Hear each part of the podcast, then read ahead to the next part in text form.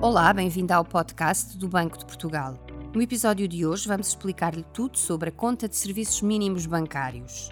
Esta conta permite aceder a um conjunto de serviços bancários essenciais a um custo reduzido e todas as instituições de crédito são obrigadas a disponibilizá-la aos seus clientes. A conta de serviços mínimos bancários não implica custos adicionais na abertura e manutenção de conta e o cliente também não tem encargos acrescidos no cartão de crédito necessário para movimentar a conta ou ao fazer movimentos através das caixas automáticas em Portugal e na União Europeia, no home banking ou aos balcões do banco. Também sem custos acrescidos, pode fazer depósitos, levantamentos, pagamentos de bens e serviços, débitos diretos e realizar transferências para contas do mesmo banco.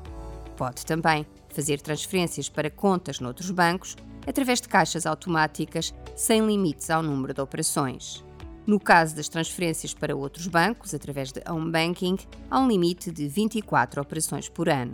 Pode ainda fazer transferências através de aplicações de pagamento, como é o caso do MBWay, com um limite de 5 transferências por mês e de montante igual ou inferior a 30 euros por operação, sempre sem custos adicionais.